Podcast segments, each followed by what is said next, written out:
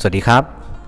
สังคมหกนาทีพอดแคสต์นะครับ อยู่กับผมเหมือนเดิมนะครับ การนนทสกุลนะครับ ก็พอดแคสต์ที่ฟังน้อยแต่ได้มากนะครับ เอาละครับก็เรามาค้างกันไว้นะครับยังเรื่องเดิมอยู่นะครับ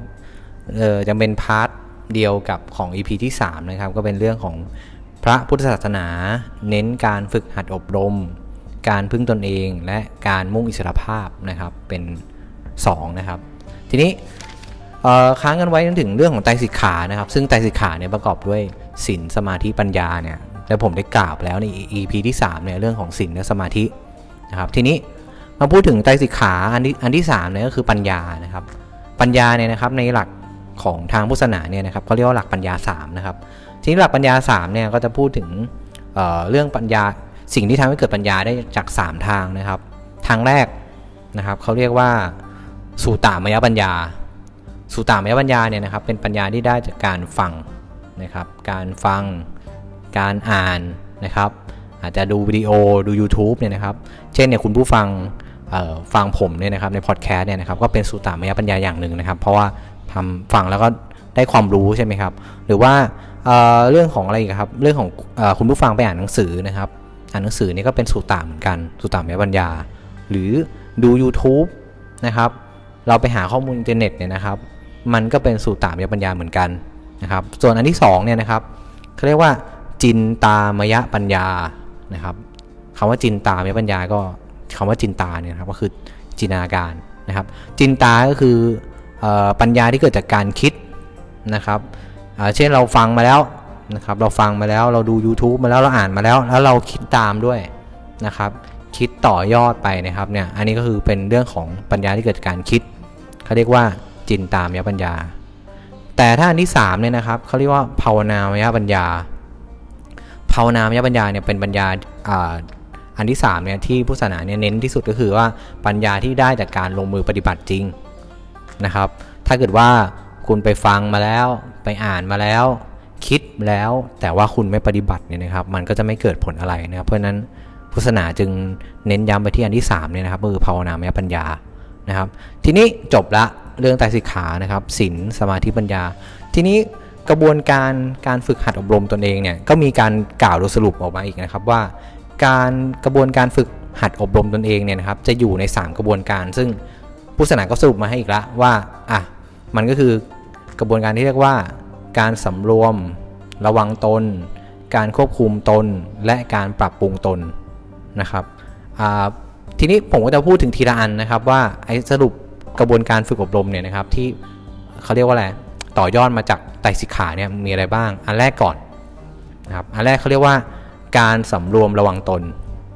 ไอการสำรวมระวังตนคืออะไร มันคือการระมัดระวังพฤติกรรมเราเนี่ยไม่ให้ไม่ให้เขาเรียกว่าไม่ให้ความชั่วมันเกิดขึ้นนะครับ ไม่ว่าจะทางใดเป็นการควบคุมตนเองเนี่ยจริงๆแล้วมันก็เหมือนเออเขาเรียกว่าอะไรครับ การระมัดระวังเนี่ยนะครับ ไม่ให้ไม่ให้เราไปทำความผิด นั่นเองนะครับ นี่คือกระบวนการข้อที่1นนะครับ เรียกว่าการสำรวมระวังตน 2 คือการควบคุมตน การควบคุมตนก็คือการบังคับตนเองเนี่ยบังคับตนเองนะครับ ซึ่งมันอาจจะยากเนาะการบังคับตนเองให้ตั้งอยู่ในศีลธรรมคุณงามความดี อันนี้ก็เหมือนกับการเรารักษาศีลนนะครับศีลห้าเนี่ยนะครับเออเรารักษาได้ 5 ข้อไหมนี่ก็เป็นอยู่ในกระบวนการนี้คือการควบคุมตนนะครับ ถ้าเกิดว่าเราเราย้อนไปพูดอันที่1เนี่ยการสำรวมตนระวังตนเนี่ยจริง ๆ มันก็มันเป็นการเหมือนกับการเตรียมความพร้อมนะครับนะอันแรกเนี่ยมันมันก็ใกล้เคียงกันที่อันที่ 2 เหมือนกันนะครับทีนี้มาสู่อันที่3เนี่ยนะครับเขาเรียกว่าการปรับปรุงตนนะครับการปรับปรุงตนก็คือ การปรับเปลี่ยนแก้ไขหรือพัฒนาให้มันดีขึ้นนะครับให้มันเจริญก้าวหน้ามีคุณงามความดีมากขึ้นนะครับแล้วก็อันที่3เนี่ยนะครับพอ 1 2 3 ปุ๊บเนี่ย มันก็นำไปสู่ความสุขอย่างแท้จริงที่เรียกว่านิพพานนั่นเองนะครับ อันนี้ก็คือการสรุปกระบวนการฝึกหัดอบรมตนนะครับ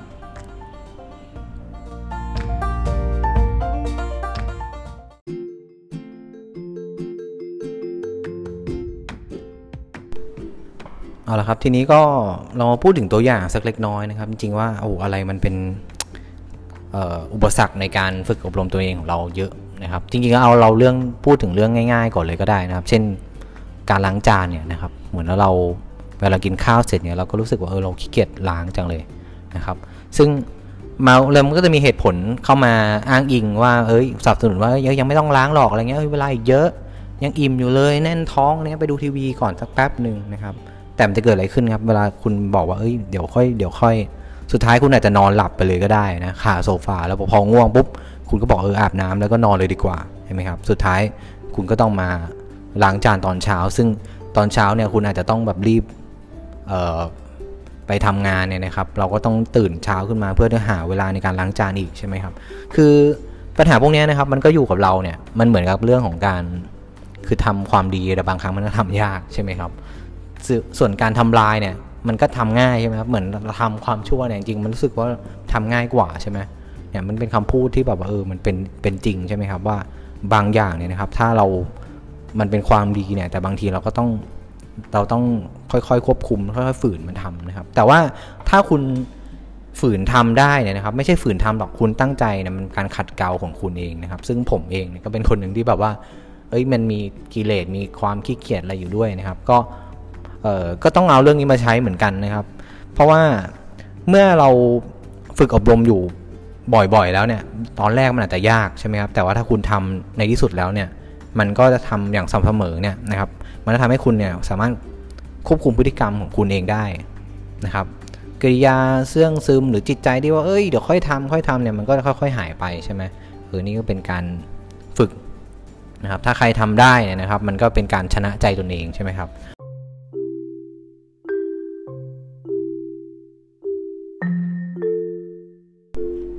สุดท้ายแล้วนะครับ บุคคลที่ฝึกหัดอบรมตนเองเนี่ยได้ดีแล้วนะครับทั้งทั้งกายวาจาและก็ใจเนี่ยนะครับ ย่อมได้ชื่อว่าพึ่งตนเองได้นะครับ ซึ่งการพึ่งตนเองเนี่ยนะครับ ก็เป็น 1 ใน 2 เป้าหมายนะครับ ของกระบวนการทั้ง 2 EP เนี่ยนะครับ ซึ่งเป้าเป้าหมาย 2 เป้าหมายก็คือ การพึ่งตนเองได้นะครับ และการมีอิสรภาพนะครับ การพึ่งตนเองได้ก็เมื่อเราฝึกฝนแล้วมันก็จะพึ่งตัวเองได้นะไม่ต้องไปพึ่งพาคนอื่นนะครับ ส่วนการมีสารภาพคืออิสรภาพจากกิเลสนั่นเอง ซึ่งเขาก็ได้กล่าวไว้ว่านะครับผู้ที่พึงปรารถนาความสุขความเจริญเนี่ยนะครับ ต้องหมั่นฝึกหัดอบรมตนเองนะครับ ใครก็ตามนะที่ฝึกหัดอบรมตนเองเนี่ยจนสามารถเอาชนะจิตใจและพฤติกรรมของตนเองได้นะครับ ผู้นั้นย่อมเป็นผู้ชนะนะครับและประสบความสุขความเจริญในระยะต่อไป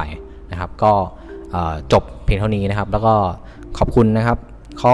ข้อมูลดีๆนะครับ จากสำนักพิมพ์วอพอนะครับ แล้วก็เดี๋ยวเจอกัน EP หน้านะครับ สวัสดีครับ ขอบคุณที่มารับฟังครับ